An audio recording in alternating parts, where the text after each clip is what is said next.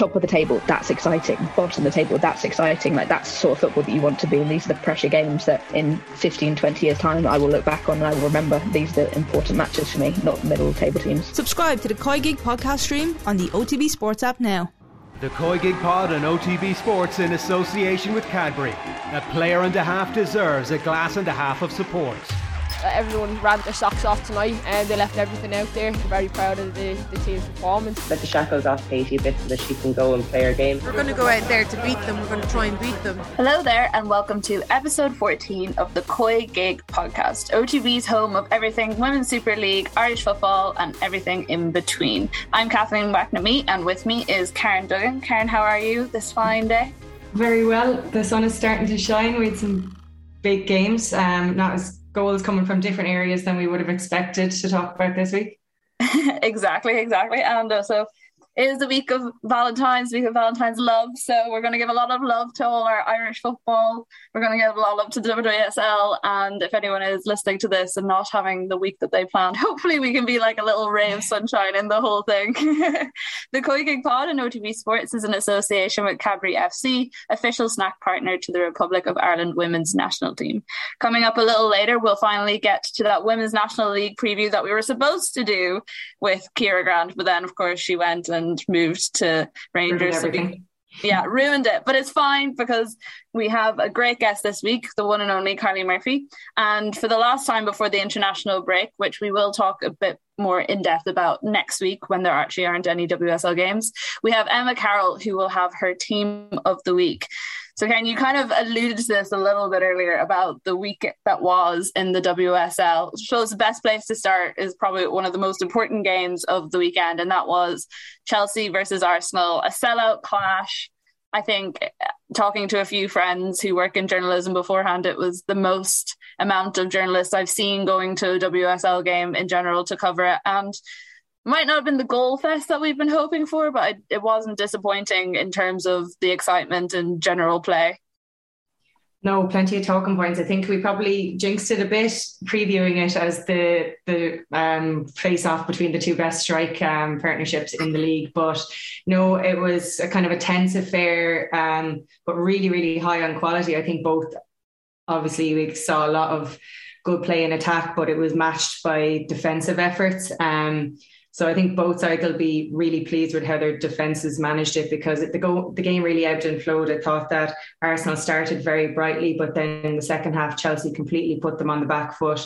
Um, and they stood up to it to be fair, and they even pushed. Uh, they had two goal line clearances, I think, in like about the last minute, and then we had two yeah. penalty controversies. Um, so it certainly the, gave the journalists plenty of column inches there. Yeah, I thought it was kind of remarkable. This is the first WSL like goalless draw between these two teams since 2015, which just shows the epic battles that there have been over the years.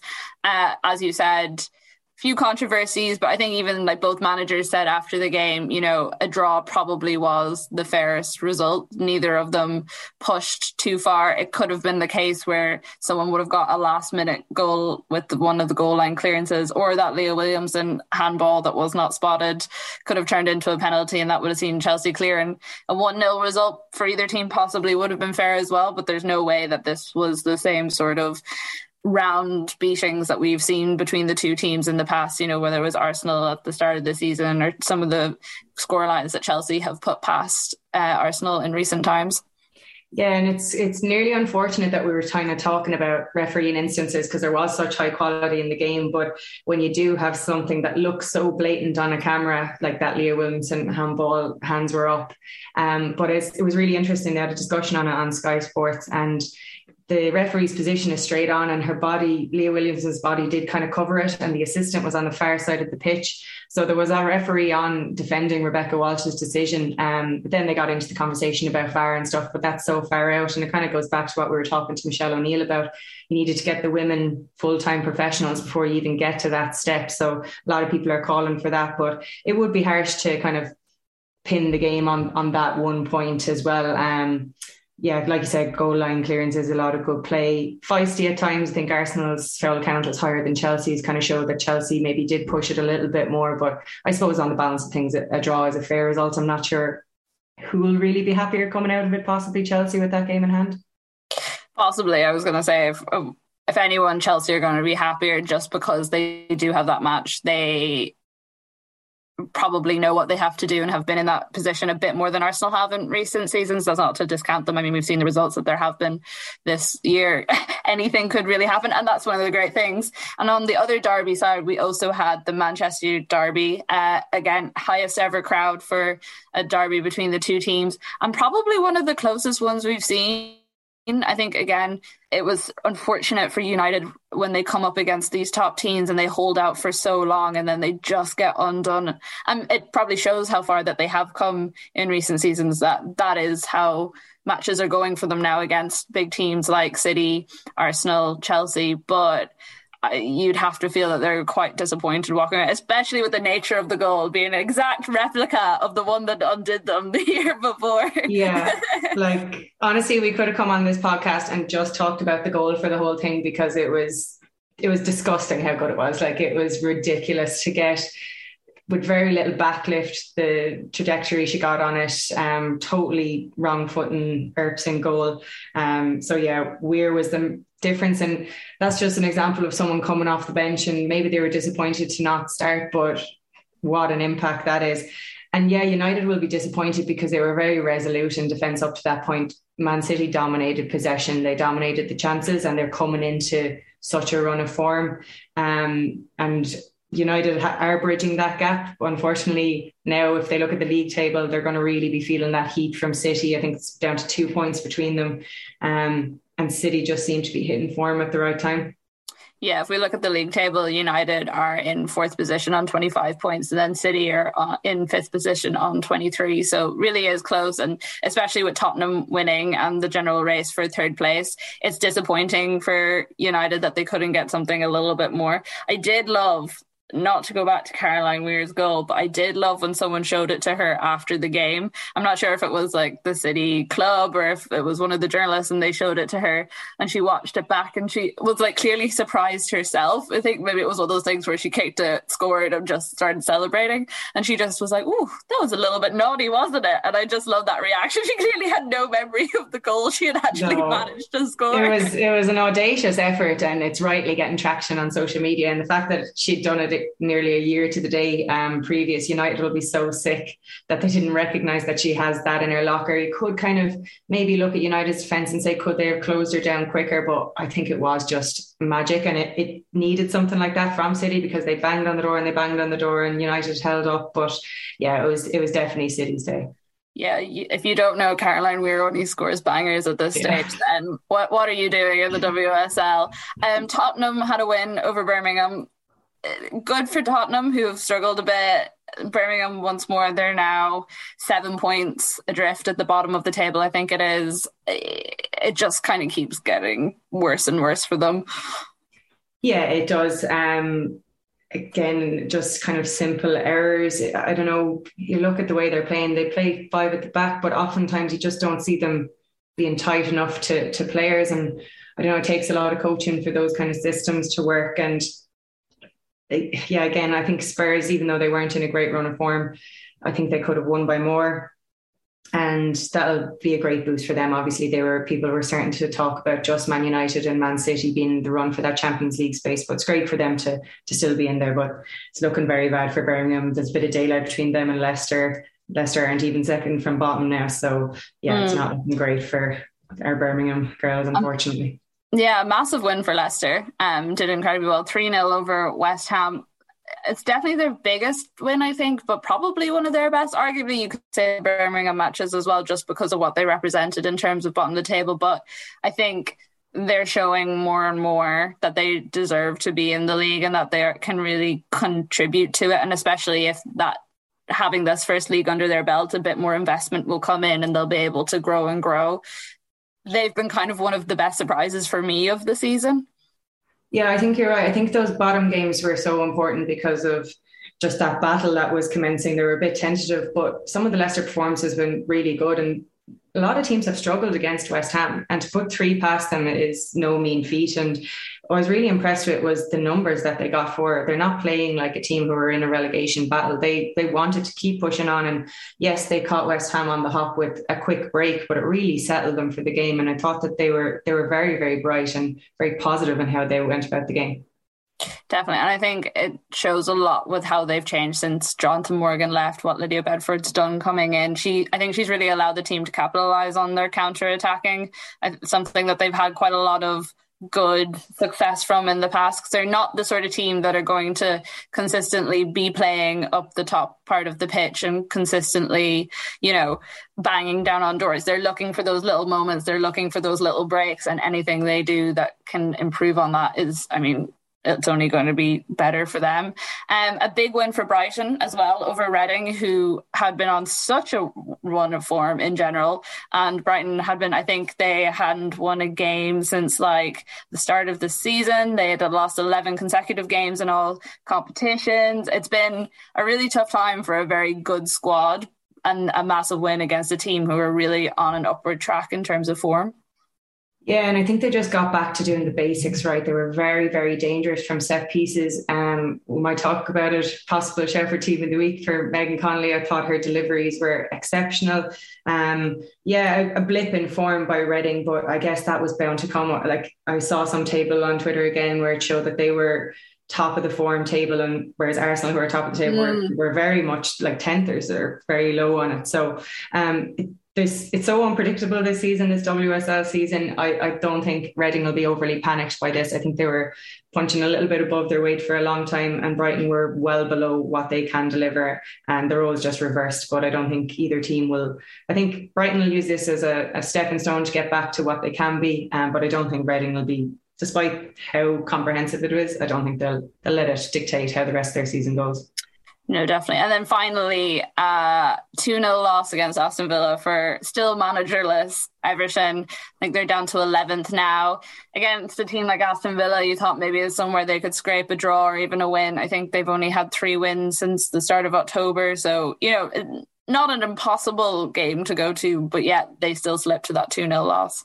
Yeah. And again, they started the match brightly. It seems to be kind of a theme the last few weeks. They've started very brightly, but when they concede, they go back into their boots and obviously not having a manager um, that that just seems like a confidence thing because you do see in spells that they're they're dangerous but West Ham were good as well. I think they hit on the break when they needed to, and they controlled the game when they needed to. Um, Everton still came back, but yeah, it, it's it's so weird to see Everton down where they are when we built them up so so much at the start of the season. They have such talent that they signed; it just hasn't clicked. And it, someone needs to get what Leicester have into them and just kind of inject that that confidence and nearly resilience um, in how to manage games a little bit better. Yeah, I think it's an interesting comparison when you look at this being Leicester's first season in the WSL, Everton being such such stalwarts, and you look at the Everton teams of past who were alongside Arsenal. You know, they were leaders in getting the women's game to the place it is in England and now that's just not who they have been, especially this season.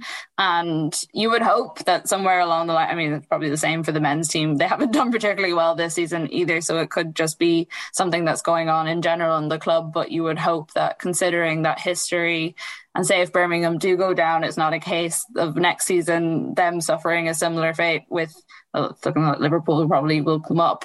Uh, so that'll make for some interesting matches in terms of that rivalry. Um, but you would hope that they can at least pull it around to the point where they are doing a lot better than they are right now.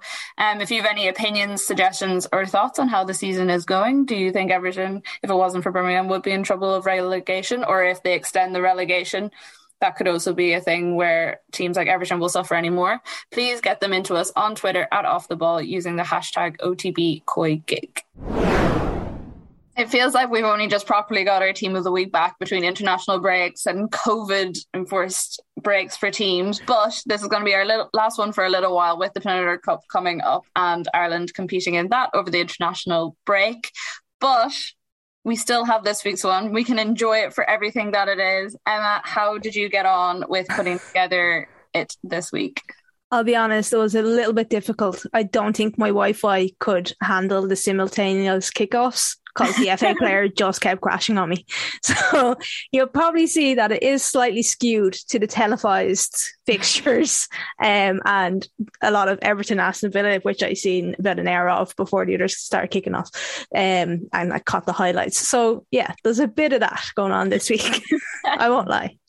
It's okay. I mean, that's what Karen and I are here for to pick all the holes and give you absolutely no sort of space through the fact that the games are impossible to watch when they kick off at the same time. I don't even know if it's your Wi Fi or just the FA player in general. Whenever there's multiple kickoffs, it's a yeah, good resource, yeah. but not always the most effective one in the world.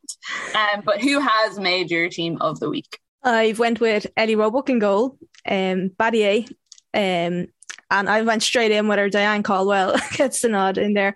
Leah Williamson just about saved by the penalty not being given, got in there. Lucy Bronze, um, I thought her and Jess Park on the left just were brilliant um, link up play. So the both of those are in the, in the team. Um, midfield, I went from Lehman, Little, and Jess, um, Scott, Jill Scott, and then up front, Green, Miedema, and Jess Park, as I said. I want to go first to Karen because I feel like you said Williamson and Karen went, mm. no, just no. I think like both defenses, but in terms of moments, I thought that like the likes of Bright was clearing balls off the line, but I actually would have gone for Greenwood from City because we often talk about Steph Houghton and the effect that she has, but I just thought she was really, really controlled and, and set up a lot of the attacks and just brought a, a, lot of calmness to City's play. But you do have a good few City players in there, and rightly so. Like you say, I think the wings were exceptional for Man City. So Bronze and Park getting the nod there, they really knew how to get at Man United, um, and they could have scored another uh, few from those. So I definitely agree with those. Um, Caldwell, maybe a bit of bias. Could she have closed down the shot? Probably not. It was just genius. But um, yeah, it was very competitive for the defences this week, I have to say. Yeah, the other one that I thought could be thrown a shout in there was Ashleigh Neville, even just for yes. her getting forward. And I know that's her second goal in two weeks, but I think yeah. she has been incredible. I was looking at some of the stats for her like over the season, and I think she's like in the 90th percentile for expected goals from someone in her position. She it has been very robust in a lot of games, and I thought she definitely deserved a little bit of a nod. But I agree, it was a competitive week. Like I Caldwell perhaps a little bit of Irish bias there. Not that we're against it on this podcast. no, definitely not. It's, still, it's still great to see her. She's doing so well. Like I don't know, did yeah. we expect her to get straight into the team in the way she has? But she doesn't look out of place at all. And I thought that just done... shows what a professional she is that she can slot into a team like Man United so seamlessly. Yeah, I thought she she done a really good job of keeping Ellen White quiet throughout the game. Um, and yeah, there's a couple of challenges that she was probably maybe lucky to still be on the field and not get a second yellow at one stage. But um, yeah, committed thought, challenges. exactly, committed challenges. We like um, a robust player on the Irish team. you have to have them. Um, I thought Jill Scott was brilliant for Aston Villa at the weekend as well, and like, yeah, yeah, she's it, it's going to be very tough for. But I think that she's going to be hugely important for them. She just again so much experience that she brings. Um, she was a proper just box to box, broke up a play. I think that set off the to one of the goals, and again she was doing mazes in the box as well, which you don't really expect as well. But I thought she had, uh, she was the kind of whole midfielder in that game. Yeah, how she managed to keep the ball in play to get the assist for the goal as well was unreal. I think she's probably going to have a lot of work on her hands to get into that Euro squad, uh, which is obviously why she has gone out on loan. But it worked for her last year to get into the GB one, so maybe if she keeps putting in performances like that, when she she might squeeze a spot in there as well. Um, I thought Miedema as well playing a little bit deeper. I think she found so much space and um yeah, you can start to see a little bit of a partnership and what that partnership and maybe new um, formation could do with Blackstenius as well. I thought that was really exciting to see. We didn't get the goal that we anticipated in that game, but um, I don't know how Miedema didn't score. I think she hit the, bo- the post twice as well. So um, yeah, I thought it's a really interesting position to see her playing in.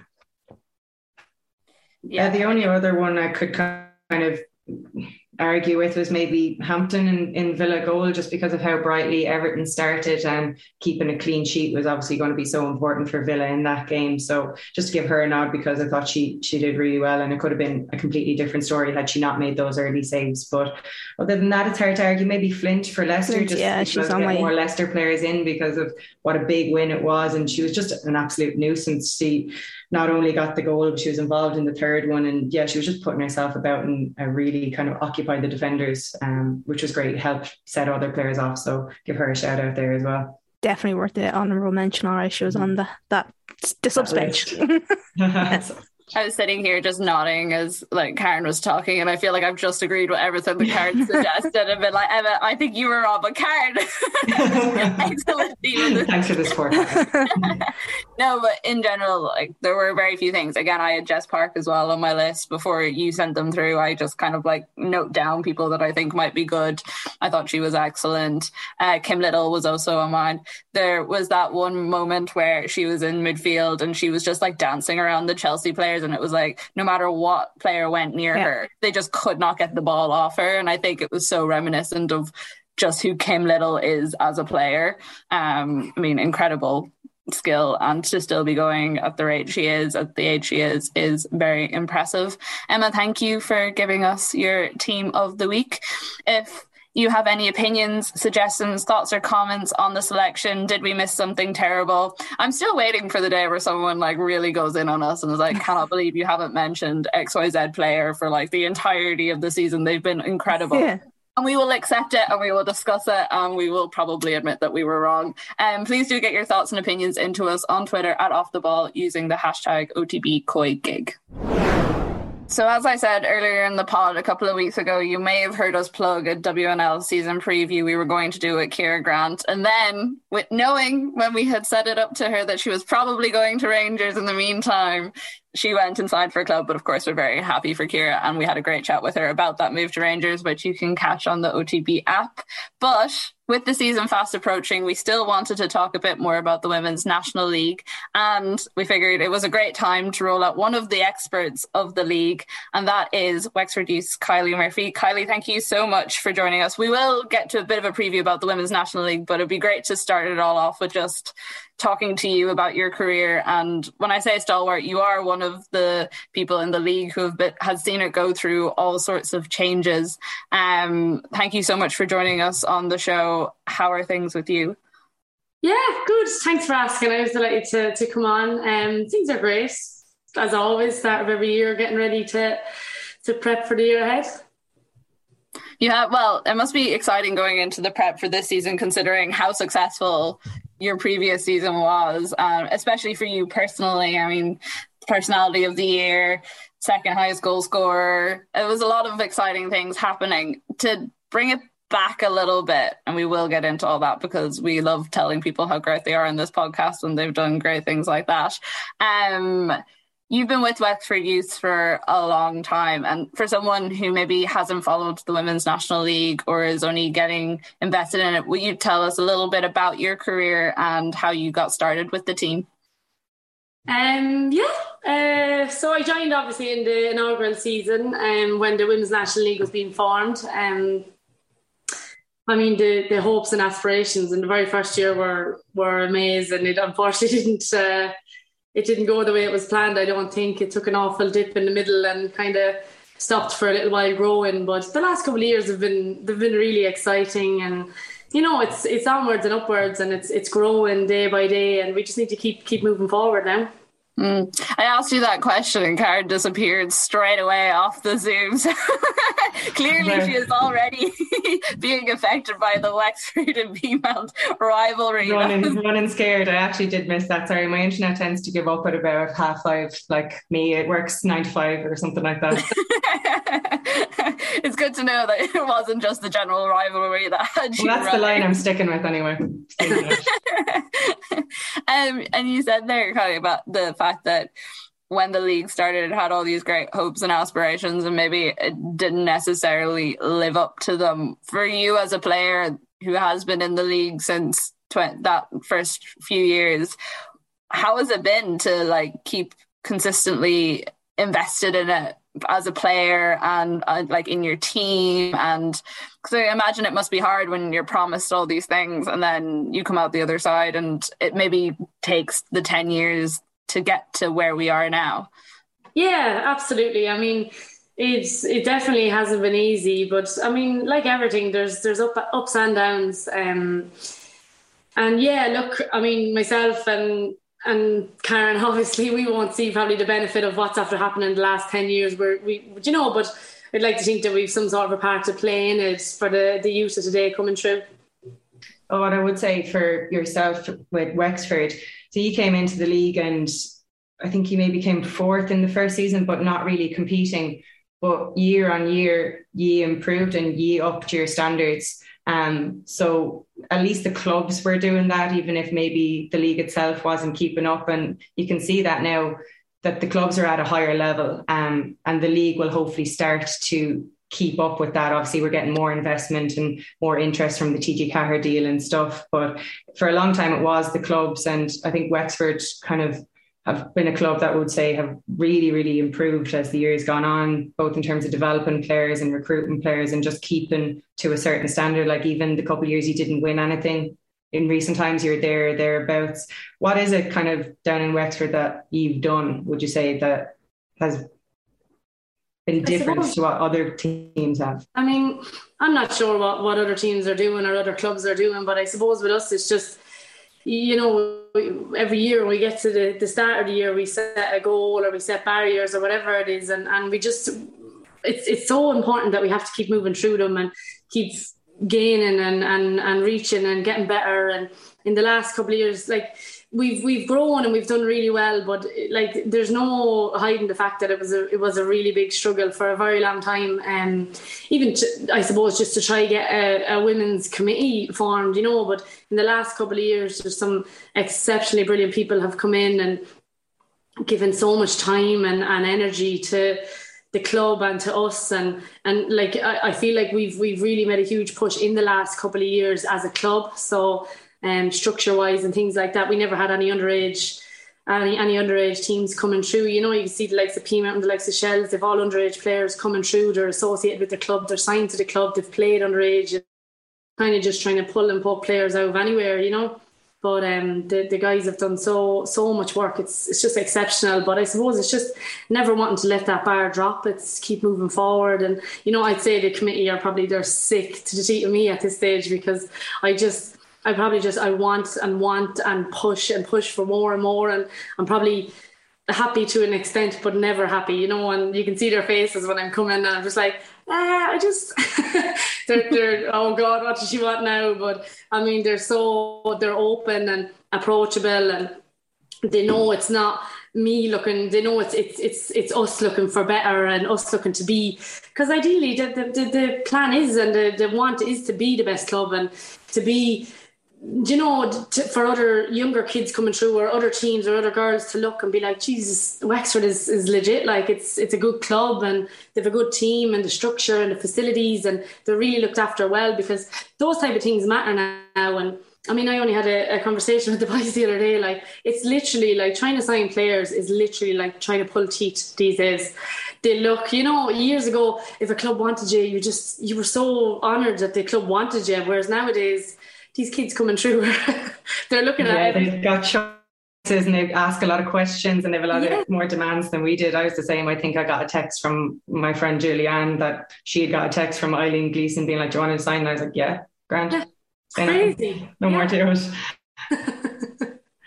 so yeah, like I mean, then then things are so they're so important now and the structures of clubs and girls are looking beyond just playing in the national league and things like that. So yeah, I, I'm sorry, I probably rambled on there for a long time, but yeah, it's just probably setting a bar and and not not being okay with it, being lower than that.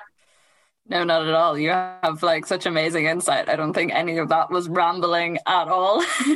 um, to that point, you say that you're at the Wexford committee a lot. And they probably are sick and tired of seeing you coming.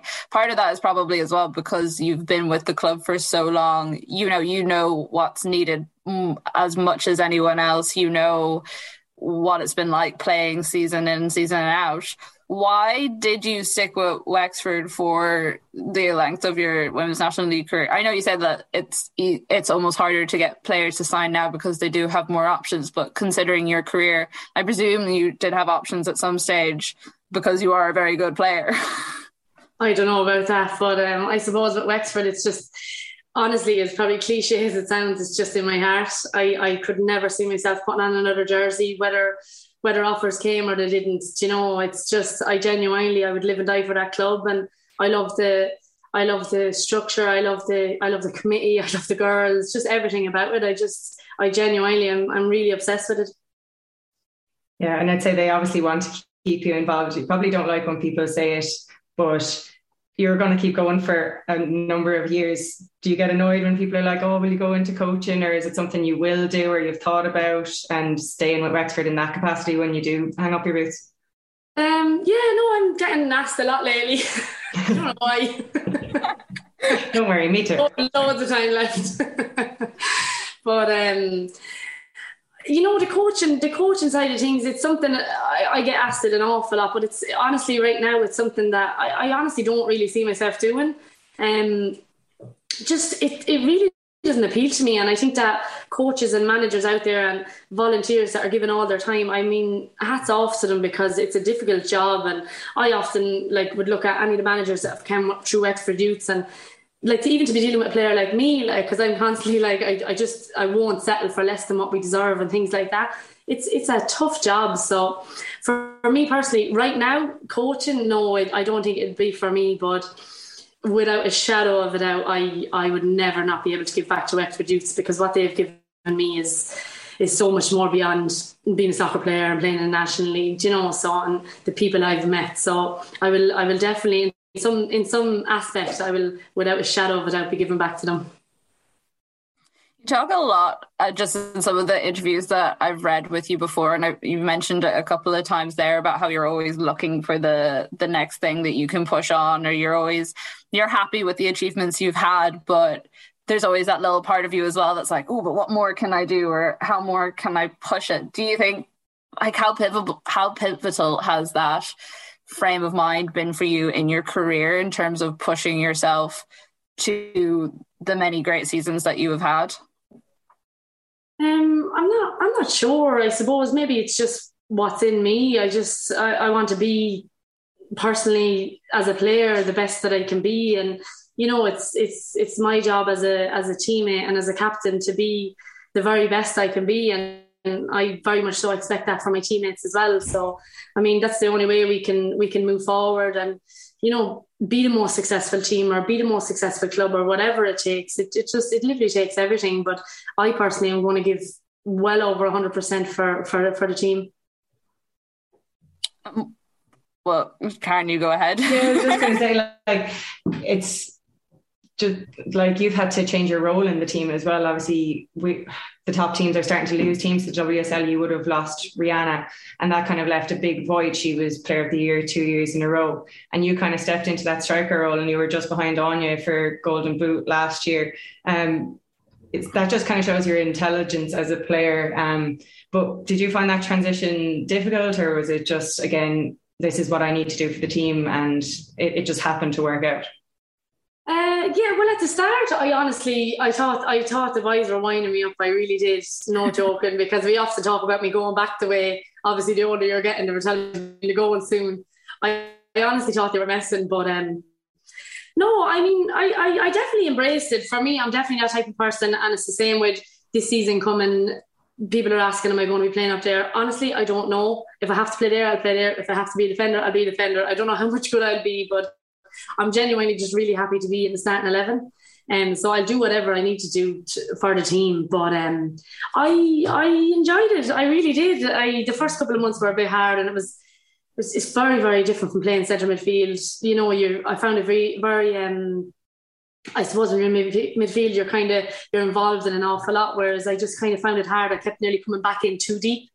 But mm. um, to be fair to the boys, like they put in a serious amount of work with me, and you know, it's just getting up to training, early before training sessions and working on striking, finishing, things like that. I suppose that strikers do because Yeah, there's one. You capped it off with one of the best team goals I've seen. Obviously, in that cup final, um, you said yourself he kind of only showed up in the second half, but that was a, a, bit of a warning shot, I think, to the rest of us for this upcoming season. I think that you really showed what you can do in that second half, because um, there obviously had been a lot of talk about it ourselves and Shelbourne in the lead up to that because we were the two going for the the league. But um, it was obvious that you were still working away in the background um, as a team, and I think, yeah. Uh, certainly be no one underestimating you after that second half performance in the final and that goal that in particular you scored.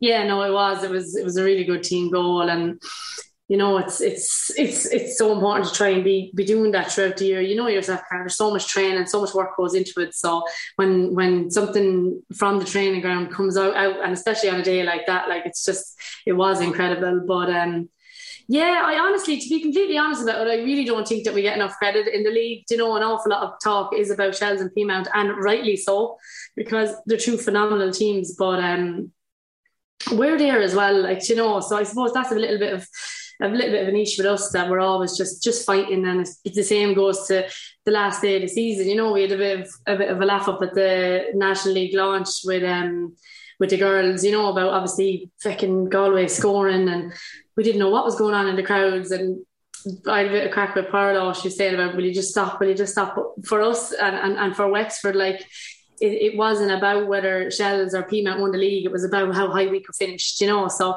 whether the, the result mattered or not, we weren't going to stop. And look, I mean, that day, like we defended in the goal. Do you know what I mean? So, yeah. I mean, we were on our on our feet. It was what it was. But I mean, in a matter of a split second, like that whole, it could have been completely different, and Peas could have been lifting the trophy. you know? So, but for us, it's just it's always about finishing as high as we can finish. Why do you think it is that maybe team or people in general haven't given Wexford the same amount of credit that they'll give teams like Shels and Peamount? Honestly, I really don't know. I'm I'm I do be flabbergasted at at at a lot of times, but um, I mean, you know, we've we've been there battling, and it took us maybe three years to win our first trophy, and and ever then we've been like literally, you know, we've won trebles, we've been in so many cups, you know, four national league titles. We've done we've done relatively well for a team that was put into it in the first year. We were literally we were the things they said about us in the newspaper was just shocking. you know, we were just the butt of the league and you know, I think we've we've done relatively well, but I, I can't answer that unfortunately. I don't know why why we're not, you know, I suppose pitted up there with the likes of Shels and Peamount. I actually think it just has a lot to do with individuals, like obviously things that go on Twitter, individual clips. But I think Wexford will always be known as that kind of collective team, very difficult to beat. Um, so I think that that has a lot to do with it. I don't think people underestimate Wexford by any means. You wouldn't if you were in the league. But I just think in terms of the things that grab people's attention are always individual brilliances. And obviously we've seen a good bit of that from Ellen Molloy, from yourselves. But I think it is just, oh, look, there's an international on this team and they get bigged up and, and this and the other. But I know from my point of view, there's and especially having seen the second half of the cup final, there's no underestimating Wexford this year in the league. No, well, I appreciate that, Karen. Hopefully, we can do go do something about it. Karen's well, just been don't, I hope I'm completely wrong, but look. Karen's just been watching that second half on a loop during her preseason training. No, the whole the whole last two weeks of that league have scared me. Like I'm, I don't want to see anymore. I genuinely, I, I, I just, I couldn't believe it. I, I, I just, how you must have felt that night or the next day or for a week. Well, I went and lost the county final the next day, so that was grand. Oh. Fine. Doesn't like to do these things by half in any shape or form. We'll do a separate pod someday, just purely on, on my trauma. Yeah, oh, general yeah, trauma. We'll, we'll, get a sports psychologist in and we'll, we'll work through it with you. I'm kind of looking at yourself, like Karen mentioned there about internationals coming from certain teams and stuff. Is that something that's ever played on your mind? The fact that you didn't get that call up and get a cap for Ireland? Uh, yeah, yeah, it is definitely. Um, but again, it's something that it's just it's something that I can't control. I mean, I can't pick myself, and it's completely up to obviously the managers that have come and gone. And unfortunately, I just obviously they just don't see anything in me. And you know what I mean? That's okay because everybody everybody has different opinions, and you know yourself. You watching a team, you have different opinions on different players, and that's okay. Like, but from my point of view, I I can't do anymore. You know what I mean? I've I've I've given everything that I can give, and and it's not. I don't I don't go do it to hopefully get an international call up someday. I do it for Wexford and I want to be the very best I can be for them. And I mean, maybe it just wasn't meant to be. I think it was unfortunate as well in terms of timing. And so you were probably hitting your peak when Colin Bell was in there, and he was very much focused on under 17s and blooding new people like that and telling everyone to go professional. Whereas I suppose at your stage of your career, you were probably not going to uproot your whole life to go professional to prove a point to maybe get a cap. And obviously, a lot of under 17s were brought in at that time. Um, so I think that that was probably unfortunate as well. Like it, people don't realize that some of it is down to luck. Yeah, absolutely. And you know, exactly like you said, timing and things like that. It just it just obviously wasn't meant to be, or maybe the timing just wasn't right. But I mean, I, it's something that yeah, maybe uh, do you know a little piece of me say I never I never achieved that. But I mean, I'm I'm really not going to complain over what I have achieved and haven't because you know I'm I'm so lucky to be part of a club like Wexford and and be successful. Do you think in a way it also allowed you to become the stalwart in the league that you have in the sense say we look at a player like Kim Little with Arsenal like she gave up her Scotland career as she got to the latter ends of it so that she could fully focus on her Arsenal career and like extend that even longer past when maybe some people would have expected her to retire. Do you think being able to have that focus on Wexford over the years and nothing else outside of that gave you uh, a different flair in the league Maybe, maybe not. I'm not too sure. well, that's fair enough. Um, look, can't be comparing me to Kim Little. That's just going a bit too far. I thought you might like that one. I just it came to my head there. Looking at the heading into the season and like where Wexford stand, as Karen has already said, I mean, you had that brilliant half in the cup final what's the feeling around the camp at the moment? What's the aim? You said that, you know, at the end of the last season, you were looking at how high can you finish in the table, but what what is the thing that's on the back of the door that everyone looks at before they head out onto the training pitch saying that's going to be us this time or in a year's time? Well, it's, it's the National League. That's that's the, the big one. That's what everybody aims for. It's the one that gives you Champions League soccer. So I mean, that's where where, where we want to be at. Um, I suppose getting a, a lot closer to the likes of Shels and peas, and I think I think there's going to be. I think Galway are going to make huge strides this year as well. Yeah, um, I think they're definitely going to break that bridge of the the kind of tree that are kind of pulling away. Yeah, I think we've been expecting that for a while and it just hasn't yeah. happened. But based on kind of players that they've signed and youth coming through, they're definitely ones not to be um, scoffed at. And I think we'll obviously be very wary of them having been ranked by them at the end of the season, but they're definitely going to be talked about too. Yeah. Yeah, absolutely. So, I mean, you know, it's it, there's just so much soccer to be played. It's it's crazy. So, but yeah, look, it's it's literally the start of every year to pick up as much silverware as you can. And do you think that the team, I know this is something that you've talked about recently, is the fact that, you know, a lot of different women's national te- teams are losing players to maybe going professional or going to different leagues. How has that left you feel like, Karen, something you've mentioned a couple of times in podcasts as well, like the fact that Peas are losing players to various different places. How are you feeling in terms of just how the team is set up going into the season? Yeah, um, we're okay. I think um, the likes of like I know they like you lost some um, like incredible players this year, Karen. It was it was mm. like like us losing Rianna was was absolutely massive. It nearly took us two seasons to get back back to where we wanted to be. Like, and that's losing one player. Like, whereas the likes of Shels are losing the, the amount of players Shelbourne have lost in the last probably two months. I'm obviously delighted, but you know what I mean. Like it's it's hard for a team to, I suppose, keep pushing, and they're going to play play Champions League this year. Do you know? So it's um yeah, it's it's it's quite hard. I mean, I'm after losing my train of thought there now. Yeah, I agree. I think it's like people don't really recognize that it, it's always going to go in cycles. Like you're not going to have one team dominating because you are producing these players and they're obviously looking to make that next step. Um, so it's never going to be five years in a row, maybe like it was in Scotland, one team winning. I think you're always going to see that kind of ebb and flow. We've seen that when Peamount, Raheny, Wexford, Shels back to Wexford to Peamount. And so like yeah. that's why it is a bit unpredictable and it, it's very hard for us to kind of sit here and say, yeah, it'll be the same as last year, it'll be the top three because there has been a lot of attrition and, and things like that amongst us yeah. all. I think for Wexford, ye have very good young kind of crop of players coming through. So I think you'll be very, very strong this year. But then in two years' time, when they're finished, they're leaving certain things like that, you can't really tell where they're going to be. So um, I suppose it's just about making the most of what you have and, and yeah. kind of planning for the future as well. Keep bringing up the youth.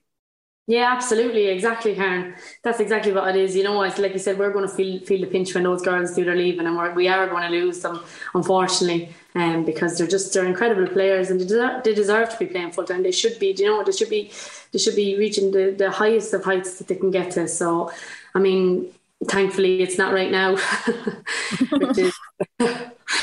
I'm, I'm very thankful for that, but um, yeah, it's it's it's it's inevitably going to come around. But like you said, just keep filtering through now. And for us, I mean, the academy starting and the 17s and 19s are getting a bit stronger and things like that. So it's just it's just going to keep happening. I always enjoy asking players from teams this question because I think you get such a different insight into a team because you're watching everyone train every single week. You know, you're doing your bonding, whatever it is, you know what people have put in. But who on the Wexford team should people listening to this podcast be looking out for this season? Who is someone that you think well, it could be one of the younger players, it could be one of the older ones that are is maybe showing something exciting, but who should people be looking out for at Wexford this season? Um, you can say yourself as well if you want. Um, I think I can answer this. Having just lost Becky Watkins to Wexford, yeah. I think you should definitely be looking out for that name from my point of view. And defenders obviously don't get a lot of praise, but Lauren Dwyer I think has been one of the best in the league. Um, so maybe the two I'd be picking for ye. Um, I, you probably have another few, obviously better insight, but from an external perspective, I think they're two fantastic talents. Yeah, I think so. Um, absolutely, and I mean, there's there's just so many good young players there now. Obviously, I'm I've you've obviously probably seen the best of, of Becky Karen, but um, mm. she's only been in a couple of sessions now at the moment, and she's gone away gone away to camp now. But um, I'm I'm really excited about Becky. I'm really excited about her getting game time and seeing what she's like and what she's made of. But I have seen her in one or two sessions, and I've been very very impressed. Um, and then like obviously you have the likes of Lauren, who's who's she's just incredible. Um, and then like I think with Della Doherty after getting a, a, full season under her belt, she's gonna she's gonna come too as well. And likes of Ellen and Avian in there, like it's just they're just incredible. Like I mean, you'd you'd be in bits trying to train with them. I just can't even. it's incredible. Like they're just they don't they don't realize how good they are, but um, it's it's it's really exciting. There's there's so many. I can't I can't just pick one or two. There's so many that I'm really looking forward to seeing this year. And what else do you think people can expect from the league this season? I mean, we've talked about the fact that there's Shels, Peamount, Wexford, Galway are going to do a, a good season. You also have Sligo Rovers coming in, a new team. What what are going to be the big talking points? Do you think of this season? Um, I think definitely the Galway Galway bridging that gap. I think I do think they're going to be they're going to be very good. Like they're very they're extremely hard to beat anyway. But I think you know they've added an extra bit of flair there after signing Jenna Slattery as well. She's she's very very skillful. She's powerful on the ball as well. So mm. she'll, she'll definitely add massively to them. Um, I just I hope it's I hope it's I hope it's more competitive through through the through all the ranks. You know what I mean? I hope it's not just that top three or four or whatever it is. I just hope it's really, really competitive. And I feel like it has been in the last couple of years. Used to always be, you know, the for all the world, it's, it's terrible to say, but like the lower kind of teams. But that's that's not there anymore. You know, you're not going out and hammering teams seven and eight nil anymore. There's no. I genuinely, after seeing last season, for me, there's actually no easy game in the Women's National League anymore, which is I think is really good. No, definitely. Uh, well, I think you look at the way the season ended alone. I mean, the, the massive excitement that that got. sorry, Karen, the massive excitement that that caused in and of itself was an example of where the league is going and what it can offer. And the fact that we can all watch it so easily now compared to previous years makes it all the better. Um kylie thank you so much for joining us on the podcast. It was great to talk to you and best of luck with the season. But not Thanks. too much luck. Thanks for having me on. Yeah. And um, that's all from myself, Karen, and Emma. This week, the COYGIG Pod on OTB Sports is in association with Cadbury FC, official snack partner to the Republic of Ireland women's national team. We will be back next Tuesday for a very special Sligo Rovers edition that I had absolutely no hand in creating at all. Uh, but we will be talking not just about how great Sligo is as a county, but actually looking at what it takes to set up a women's national league team in this current environment. So we will have Emma Hansberry and CEO Colin Feely then. See you next week. The COYGIG Pod and OTB Sports in association with Cadbury. A player and a half deserves a glass and a half of support.